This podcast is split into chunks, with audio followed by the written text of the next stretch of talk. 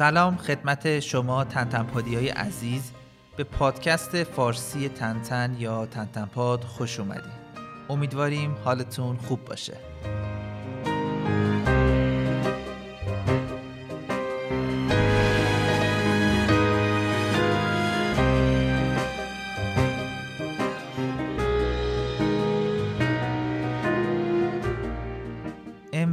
کنار شما هستیم با اپیزود شماره 9 از تنتنپاد.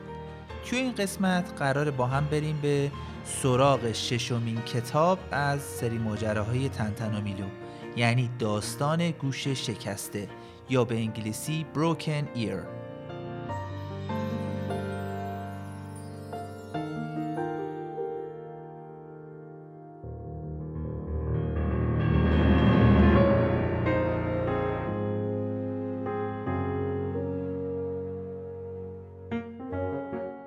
داستان گوش شکسته همونطوری که احتمالا می‌دونید ابتدا به صورت هفتگی از سال 1935 تا 1937 میلادی توی هفته نامه کودک و نوجوان به اسم لوپوتی ونتیم یا بیستم کوچولو چاپ می‌شد.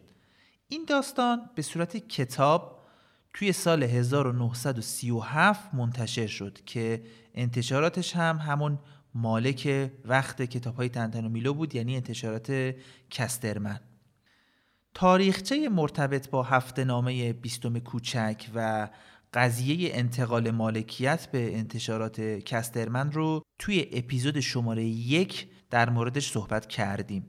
اگر به تازگی به تنتنپاد ملحق شدین حتما توصیه می‌کنیم مباحث پایه‌ای رو در اپیزود شماره یک گوش کنین. اینجا یک بار دیگه خیلی خلاصه بگیم که کتاب های یک، دو و سه توسط بیستم کوچک چاپ شد انتشارات بیستم کوچک. از کتاب شماره چهار به بعد دیگه فقط کسترمن کتاب ها رو چاپ می‌کرد و الان هم می‌کنه.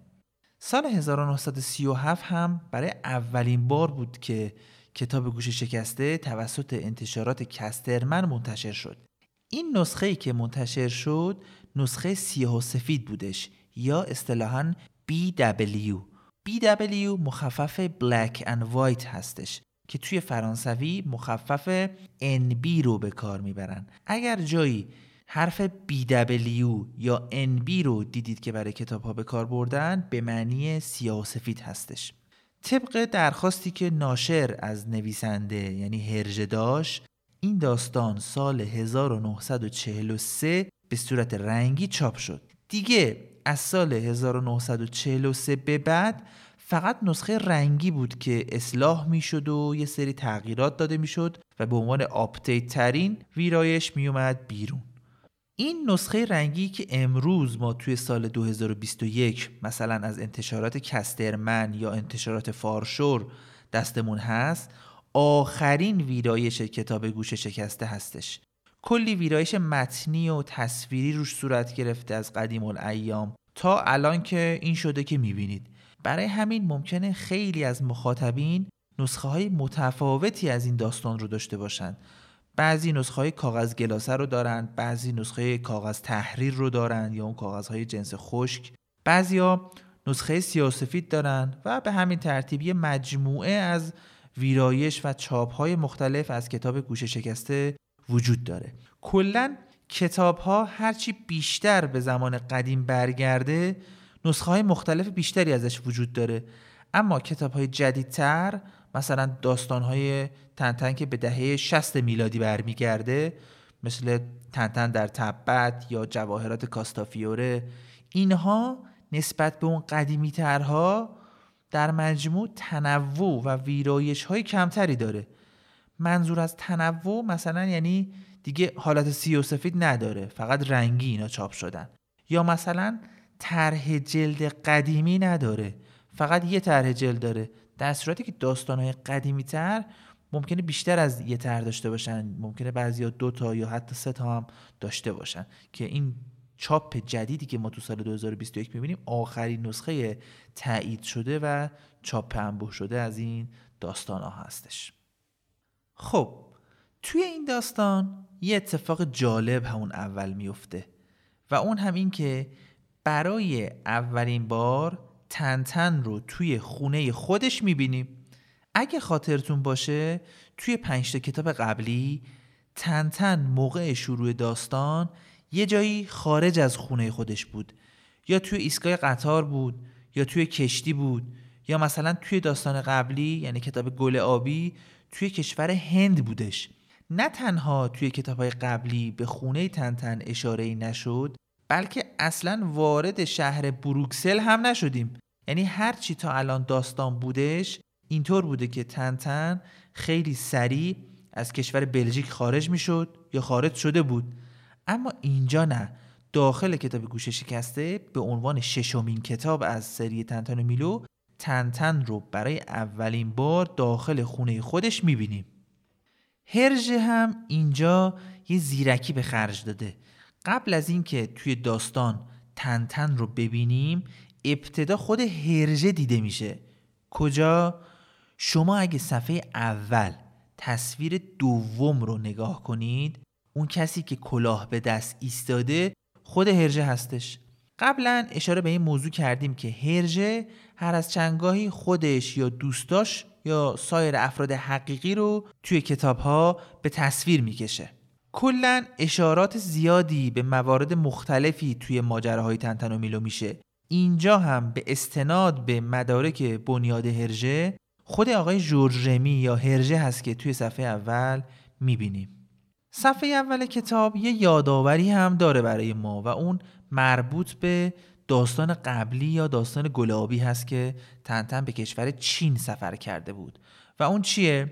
لباس آبی رنگ تنتن که یا لباس چینی هست یا شبیه به لباس چینی و جدای از اون رنگ آبی اون لباس یادآور لباس چینی تنتن توی کتاب قبلی هست و همینطور گلدون معروف گلابی که به نوعی یکی از نمادهای داستان گلابی هست رو هم توی خونه تنتن می‌تونیم ببینیم. اونجا توی یه جا تو تصویر معلوم هستش.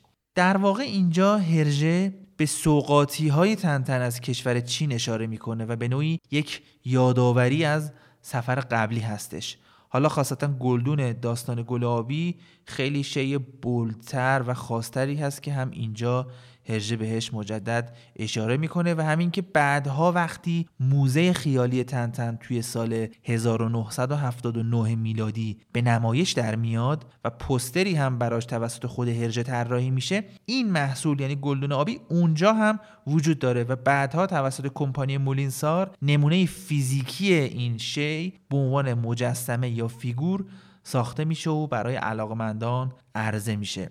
باز هم نماد و خاطرات سفر چین توی این کتاب هست. مثلا صفحه 3 اون نقاشی و نوشته های چینی رو روی دیوار خونه تنتن می‌بینید که وجود داره. خب یه مبل راحتی قرمز رنگ هست که ما می‌بینیم توی صفحات مثلا دو تا هفت چندین مرتبه این مبل قرمز دیده میشه. حالا چون محصول خیلی خاص هست ما اینجا بهش اشاره می‌کنیم. این مبل این مبل قرمز توسط شرکت تنتن تبدیل شد به فیگور. یکی از محصولات کمپانی مولینسار بلژیک هست که توی یکی دو سایز کوچیک و بزرگ ازش ساخته شده. یکی از محصولات بسیار زیبا و ارزنده تنتن همین مبل قرمز هست که استقبال خیلی خوبی هم ازش شد. ما هم توی مجموعه تنتن Center چند مرتبه این فیگور مبل قرمز رو اووردیم و با استقبال خوبی مواجه شد. الان هم احتمالا هستش می‌تونید تهیه کنید. می‌تونید به direct page تنتن Center به آدرس Tintin Center و یا شماره واتساپ قرار داده شده پیام بدید و هماهنگی کنید که جهت دریافت این محصول زیبا. حالا که در مورد این مبل قرمز صحبت کردیم بد نیست اشاره هم بکنیم به مدل های تقلبی و کپی این محصول.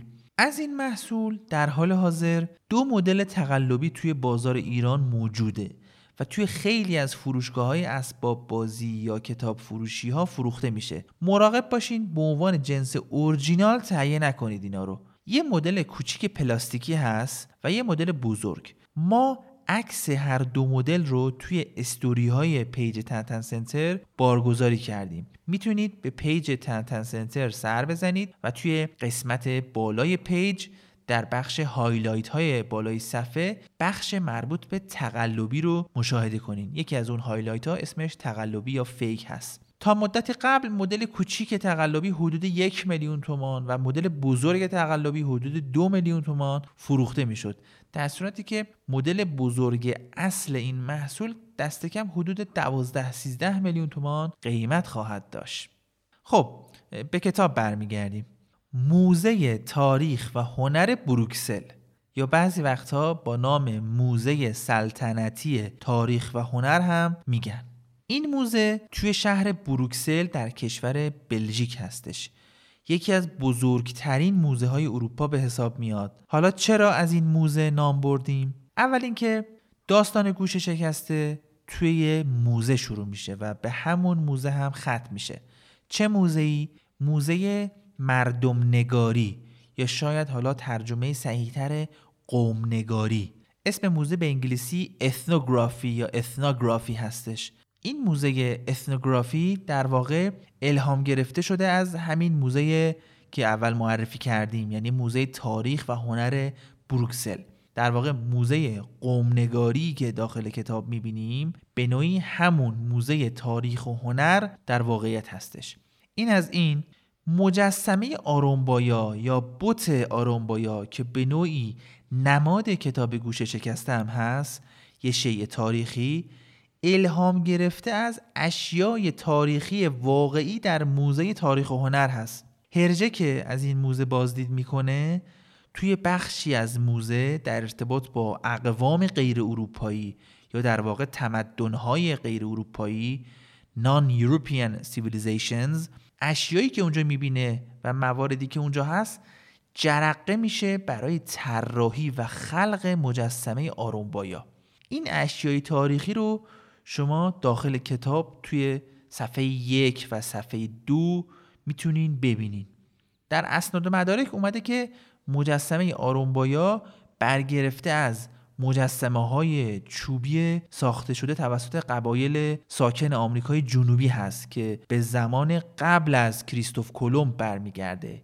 بهش دوران پیشا کلمب یا پیشا کلمبی هم میگن که در واقع منظور ترجمه عبارت پری کلمبیان هست. اگه دوست داشتین می‌تونید توی این زمینه مطالعاتی هم داشته باشین و داخل اینترنت جستجو کنید با تنتنپاد همراه باشید.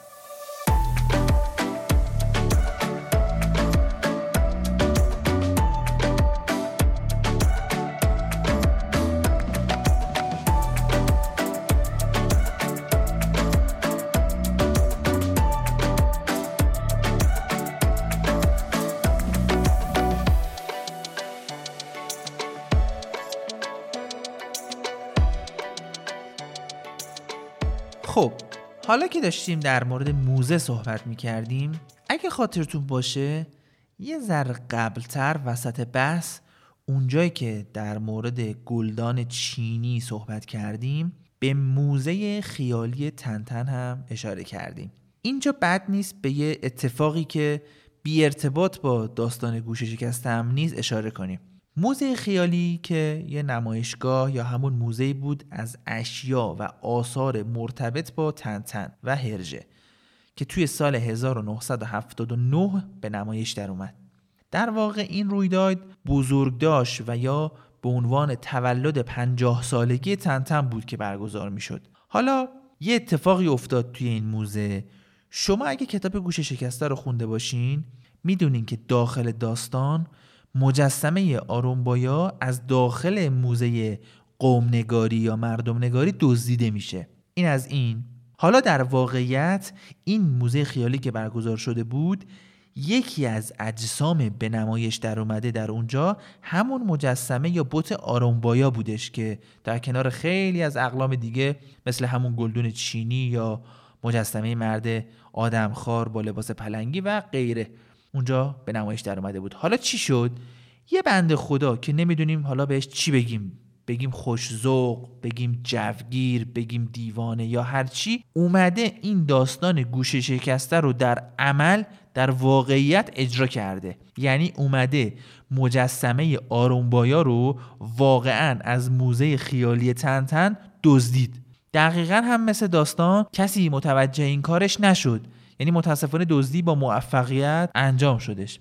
اینکه بعدش چه اتفاقی افتاد دیگه بمونه برای بعداً. اگر فرصت شد برای شما تعریف خواهیم کرد. یا اگه دوست دارین می‌تونین به ما در page اینستاگرام تنتن Center به آدرس Tintin Center یا تنتن Pod به آدرس Tintin Pod direct بدین. همکاران ما اونجا بقیه داستان رو به صورت خلاصه براتون میگن که چی شد. اما خب ادامه موضوع. تا قبل از داستان گوشه شکسته همون جوری که گفتیم دنبال کنندگان ماجرای تنتان میلو زندگی شخصی و روزمره تنتن را ندیده بودند و فقط زندگی کاری و حرفه‌ای تنتن رو شاهد بودند اما همونجوری که شما توی صفحه حدود نه صفحه اول داستان گوش شکسته می‌بینید زندگی روزمره تنتن مثل خوابیدن از خواب بلند شدن، حمام کردن، ورزش کردن، صبحانه خوردن و چه و چه توی این صفحات به تصویر کشیده میشه. جالب این که توی صفحه 7 دوباره تنتن رو توی لباس پیژامه و یا لباس خواب می‌بینیم که دوباره رنگش آبی هست اما این همون لباس قبلی نیست و مدلش عوض شده اینجا به نظر کارشناسا هرژه علاقه خودش رو به رنگ آبی نشون داده هرژه توی این داستان ترکیبی از لوکیشن های فرضی و واقعی رو استفاده کرده. برای مثال توی این داستان تنتن قراره برای بررسی یک پرونده بره به آمریکای جنوبی به یک منطقه خیالی به اسم جمهوری سنت اودوروس و این سفرش از طریق اسکله یا بندر لواوق یا هیون انجام میشه. که این بندر لواوق واقعی هست. اما ناحیه جمهوری سنت اودوروس کاملا خیالی و ساختگی هستش. حالا شاید بد نباشه یه مثال مشابه دیگه هم بزنیم. هرژه این کار رو تو دو تا کتاب جلوتر باز هم تکرار می‌کنه. یعنی سه سال بعد توی کتاب هشتم تنتنامیلو به اسم اسای اسرارآمیز اونجا تنتن به یه سفری میره به یک مقصد خیالی و ساختگی به نام سیلداویا. یه ناحیه به نام سیلداویا که برای این سفر از دو تا شهر فرانکفورت واقع در کشور آلمان و پراگ واقع در کشور چک عبور می‌کنه. این سیلداویا و بعدا خواهیم دید کشور دیگه به اسم بوردوریا دو کشور خیالی هستند که هرژه خلق کرد بعضی از محصولات شرکت مولینسار بلژیک هم اتفاقا به این دو کشور مربوط میشه دو, دو کشور سیلداویا و بوردوریا. خاصتا داریم به ماشین های جدید تنتن اشاره می‌کنیم. بعضی ماشین هایی که در این دو کشور خیالی توسط هرژه به تصویر کشیده شد مدل این ماشین ها ساخته شده و برای علاقه مندان ارائه شده. توی فروشگاه تنتن سنتر این ماشین ها رو می‌تونید ببینید. اگر علاقه مند هستید می‌تونید به وبسایت فروشگاه به آدرس tintincenter.ir مراجعه کنید و این محصولات رو ببینید.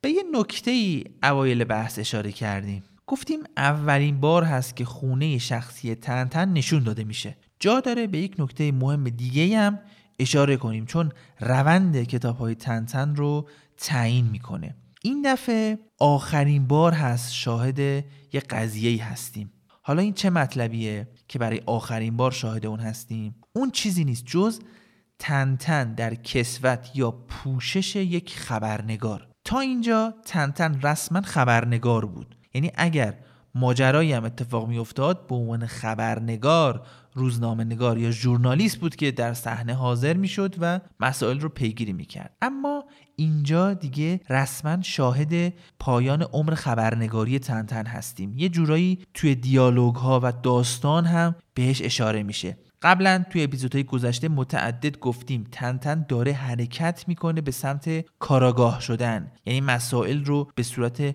موشکافانه بررسی می‌کنه. به زبان خودمانی تتوی قضایا رو در میاره تا اینکه یک مجرمی دستگیر بشه یا خود تنتن دستگیر بکنه یا یک جریان غیر قانونی یا غیر انسانی متوقف بشه و متهمین به دست قانون سپرده بشن.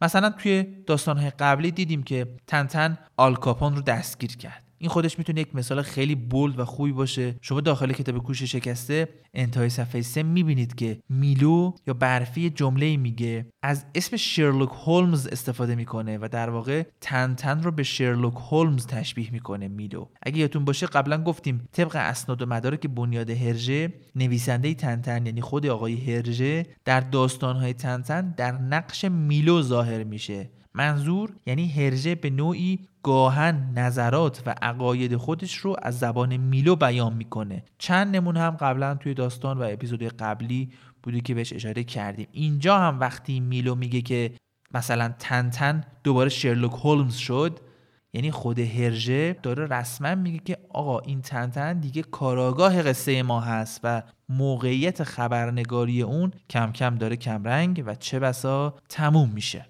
اما صحبت از آمریکای جنوبی شد و منطقه خیالی به اسم جمهوری سنت درست که تنتن قراره به اینجا بیاد.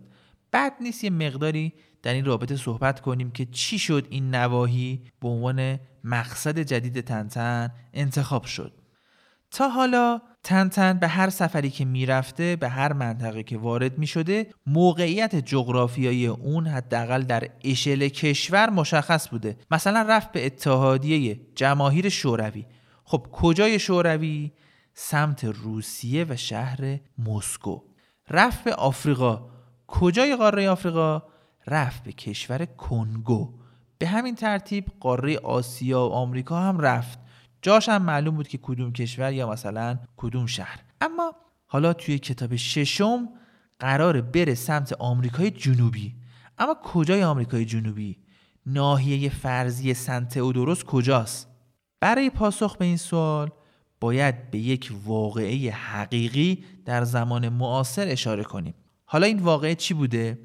توی سال 1932 الی 1935 میلادی یعنی سالهایی که تقریبا سه چهار سال بوده هرژه تنتن رو ایجاد کرده در قاره آمریکا در بخش آمریکای جنوبی یک جنگ خونین بین دو کشور اتفاق میفته کدوم کشورها این نبرد وحشتناک بین دو کشور بولیوی و پاراگوه رخ میده. علت جنگ چی بوده؟ جنگ سر چه چیزی بوده؟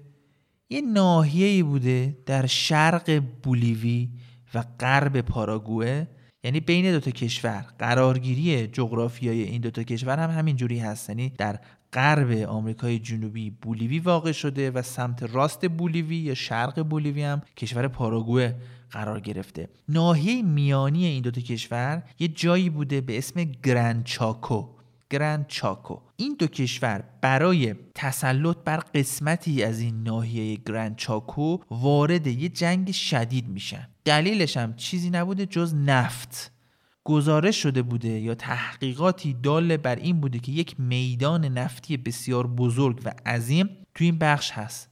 برای اینکه نفت اینجا تصاحب بشه دو تا کشور پاراگوه و بولیوی میفتن به جون هم. دیگه از اینجا به بعدش رو می‌تونید برای علاقه شخصی در منابع مختلف مطالعه کنین. مثلا می‌تونین گوگل کنین عبارتهایی مثل جنگ گرند چاکو یا به انگلیسی وار. به صورت خلاصه چاکووار هم میگن. می‌تونین عبارت چاکووار رو هم به انگلیسی گوگل کنید. پایان این قضایا و این درگیری ها منتهی میشه به سال 1935 یا 1936 میلادی. یعنی دقیقا اون سالهایی که هرژه استارت داستان گوشه شکسته رو می‌زنه.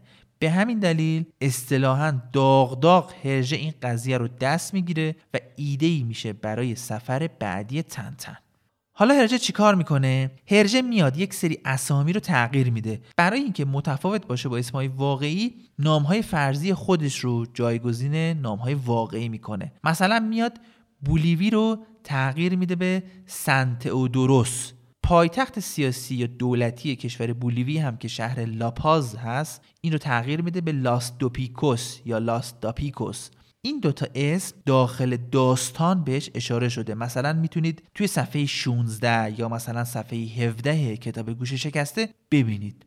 کشور پاراگوه هم تغییر نام داده میشه به کشور فرضی نوو ریکو. نوو ریکو.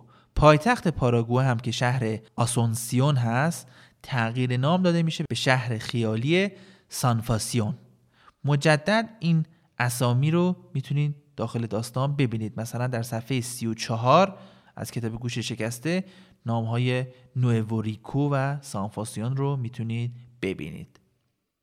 جدای از اسامی کشورها و شهرها هرژه اون منطقه مورد مناقشه یا مورد اختلاف که گفتیم اسمش در واقعیت گرند چاکو هست این منطقه رو هم اسمش رو هرژه تغییر میده و می‌ذاره گرند چاپو. یا با تلفظ فرانسوی میشه گرند شاپو چیزی شبیه به واژه گرند شاپو در فرانسوی به معنی کلاه بزرگ. باز دو عبارت جدید گرند چاپو یا گرند شاپو رو شما می‌تونید توی صفحه 42 کتاب گوش شکسته ببینید. برای اینکه تصدیقی هم باشه بر این موضوع که هرژه در این کتاب با اسامی تغییر یافته حقیقتا داره به ماجرای واقعی بین دو کشور بولیوی و پاراگوئه اشاره می‌کنه می‌تونیم به آخرین صفحه داستان بریم. اگه به آخرین صفحه کتاب گوش شکسته برین یعنی صفحه 62 آخرین تصویر داستان یا آخرین پلیت شما پشت مجسمه آرومبایا اون پشت روی دیوار یه تابلو می‌بینین که در واقع یه نقشه هست. این نقشه داره ناحیه آمریکای جنوبی رو نشون میده. در واقع دقیقا آمریکای جنوبی هست. اون تکه که روی نقشه با رنگ قرمز مشخص شده دقیقا موقعیت جغرافیایی دو کشور پاراگوه و بولیوی هست. یعنی حالا آشکار یا پنهان مستقیم یا غیر مستقیم می‌بینیم که هرجه داره نشون میده که آقا این ماجراها مرتبط با این منطقه هست. حالا ما همونطوری که قبلا هم گفتیم قصد نداریم به قصه یا داستان داخل کتاب بپردازیم. شما حتما خودتون تا الان این داستان رو خوندین یا قصد داریم بخونین اما به طور کلی در جریان این داستان ماجراهای کشمکش و درگیری بین دو کشور پاراگوئه و بولیوی یا همون نوع ریکو و سن تئودوروس رو می‌بینیم.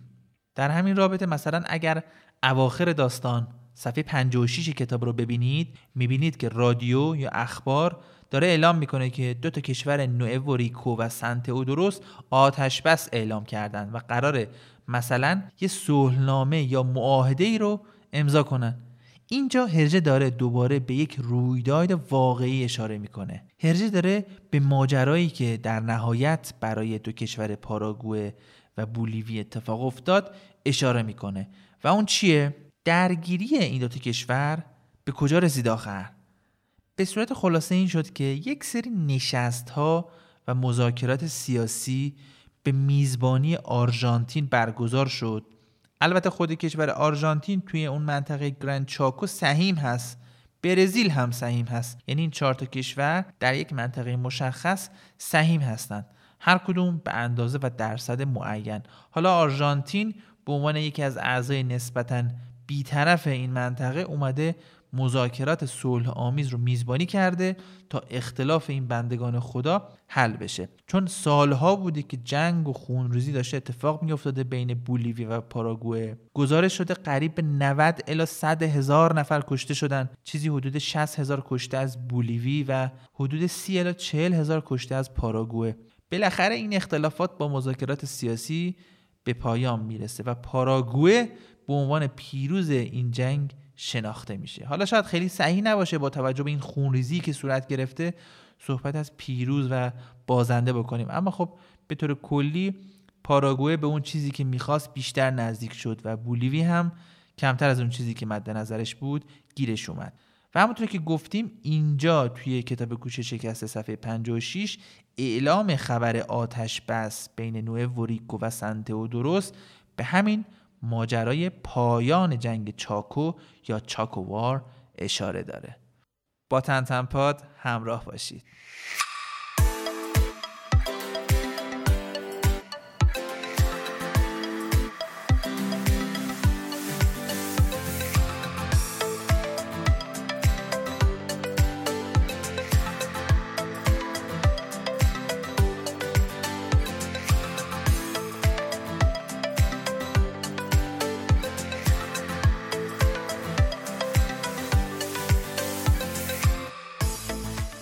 در مورد آمریکای جنوبی و مناطقی از این قاره صحبت کردیم. داخل کتاب تو بخش مختلف ساکنین بومی این مناطق یا منظور قبیله هایی که توی جنگل های این نواحی زندگی می‌کنن رو می‌بینیم. مثلا توی صفحه 49 صفحه 50 یا طی چند صفحه بعدش این افراد و قبایل دیده میشن. شاید برای بعضی ها سوال شده باشه که آیا اینها هم بر اساس واقعیت هست؟ یعنی چنین قبایلی واقعا هستن که هرجه از اونا الهام گرفته باشه؟ در جواب باید بگیم بله هرژه این قبیله ها و بومیان آمریکای جنوبی داخل کتاب رو بر اساس قبیله هیوارو ایجاد کرده. که این قبیله هیوارو اونجوری که حالا گفته شده توی مناطقی از اکوادور و پرو هستند. از ویژگی هاشون هم جنگاوری و نترس بودنشون هست و همچنین جدا کردن سرها از بدن. سر آدم ها رو میکندن که اتفاقا هرژه دقیقا این موارد رو توی داستان اوورده همونطور که گفتیم می‌تونین توی صفحات 49 50 و 51 ببینید خب نمیشه در مورد داستان گوش شکسته صحبت کرد. اما اشاره به یکی از شخصیت های مهم داخل این کتاب نکرد. الان می‌خوایم در مورد شخصیتی صحبت کنیم که توی صفحه 33 و 34 کتاب وارد داستان میشه و ایفای نقش می‌کنه و اون کسی نیست جز آقای بازیل بازاروف. بازیل بازاروف اسمی هستش که توی داستان داده شده به این شخصیت ولی در حقیقت این شخص نام واقعی دیگه ای داره. بله هرژه کاراکتر بازیل بازاروف رو از یک شخصیت حقیقی با اصالت یونانی الهام گرفته اسم واقعی این شخصیت چیه؟ آقای بازیل زهراف یا زهروف حالا این بازیل زهروف کیه؟ اول بگیم که دوران زندگی و فعالیت بازیل زهروف ختم میشه به اوایل دوران تنتن یعنی این شخصیت سال 1936 میمیره تولدش هم سال 1849 میلادی هست. به صورت خیلی خلاصه و کوتاه بخوایم بگیم بازیل زهروف یه تاجر و دلال اسلحه بوده.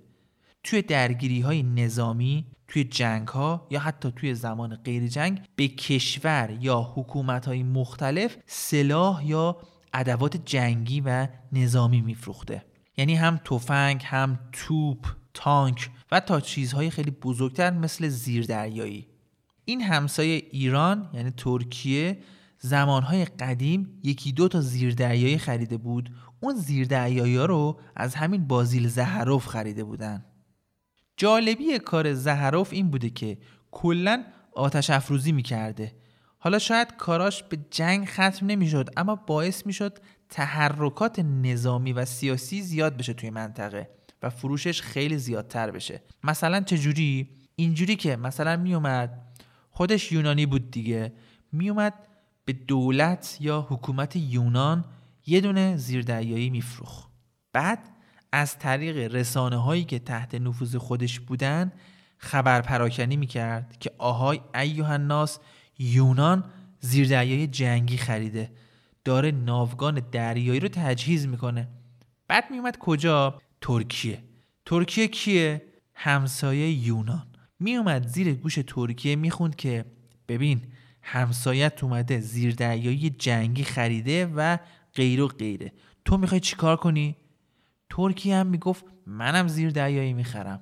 بازیل زهروف یه دونه به یونان فروخته بود دو تا هم به ترکیه فروخ بعد به اینجا ختم نمی‌شد که می‌رفت سراغ روسیه. به روسیه می‌گفت که ببین جدیدن یه سری حرکات نظامی داره توی دریای سیاه اتفاق میفته. چند تا کشور اومدن زیر دریایی خریدن. روسیه هم می‌گفت منم چند تا می‌خرم. زهروف به روسیه هم زیر دریایی فروخ خلاصه یه همچین آدمی بود. به بازیل زهروف لقب تاجر مرگ رو داده بودن. حالا هرجه اومده توی کتاب گوشه شکسته. این داستان آقای بازیل زهروف رو توی صفحات 33, 34 و 35 به صورت خلاصه نشون داده. این چیزایی که ما در مورد کاراکتر واقعی بازیل زهروف گفتیم رو شما توی این صفحات از کتاب گوشه شکسته در نقش بازیل بازاروف ببینین و بخونین. ما اینجا دیگه داستان رو تعریف نمی کنیم. خودتون برین و ببینین و مقایسه کنین. خب به یک کاراکتر دیگه هم اشاره کنیم و بحث رو به پایان ببریم. همونطور که احتمالا حد زدین می‌خوایم شخصیت ژنرال آلکازار رو معرفی کنیم. اگه می‌خواستیم تنها دو تا شخصیت از داستان گوشه شکسته رو بهشون اشاره کنیم بدون شک یکی از اونها ژنرال آلکازار هستش. اول اینکه واژه آلکازار اسپانیایی هستش و در زبان اسپانیایی آلکازار به معنی کاخ مستحکم هست یا امارت یا مثلا دژ خیلی محکم و مطمئن. مثلا دو تا آلکازار معروف داریم تو اسپانیا که بهشون میگن مثلا آلکازار د تولیدو به معنی کاخ تولیدو یا قصر تولیدو واقع در شهر تولیدوی اسپانیا. یا مثلا آلکازار آف سویل به معنی کاخ سویل یا کاخ سلطنتی سویل. اینا خیلی معروف هستن تو اسپانیا اگر شنیده باشید. پس آلکازار به معنی کاخ محکم یا مستحکم هستش. گفته میشه ریشه کلمه آلکازار به معنی کاخ همون کلمه قصر در فارسی و عربی هست و آلکازار همون آلکاسر یا القصر هست و تبدیل شده به آلکازار.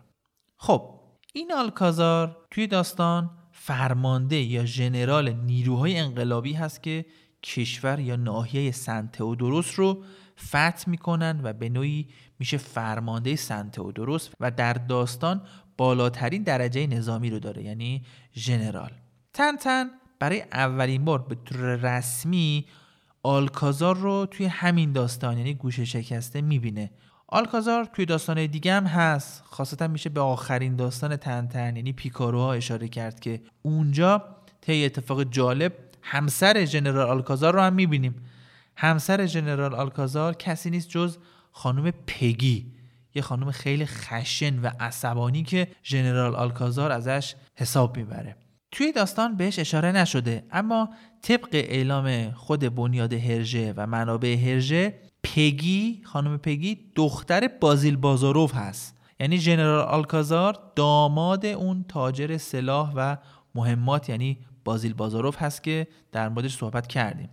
در طول کتاب های تن من جمله همین این داستان گوش شکسته وضعیت ژنرال آلکازار مثل نمودار سینوس دائم تغییر می‌کنه. هم موقعیت فرماندهیش هم رابطهش با تنتن یه جایی دوست و رفیق تنتن هست و یه جا دیگه در یه زمان دیگه دشمن خونین تنتن میشه. یه جایی فرماندهی رو توی دست داره اما در زمان دیگه فرماندهی رو از دست میده. خلاصه که وضعیتش دائم تغییر می‌کنه. رابطش با تنتن هم بستگی به منافعش داره. اگر تنتن حمایت بکنه از جنرال یا سر راهش قرار نگیره خیلی خوبه با تنتن. اما اگر تنتن بخواد سر راهش قرار بگیره یا به نوعی در تضاد منافع جنرال باشه آلکازار تبدیل میشه به دشمن تنتن.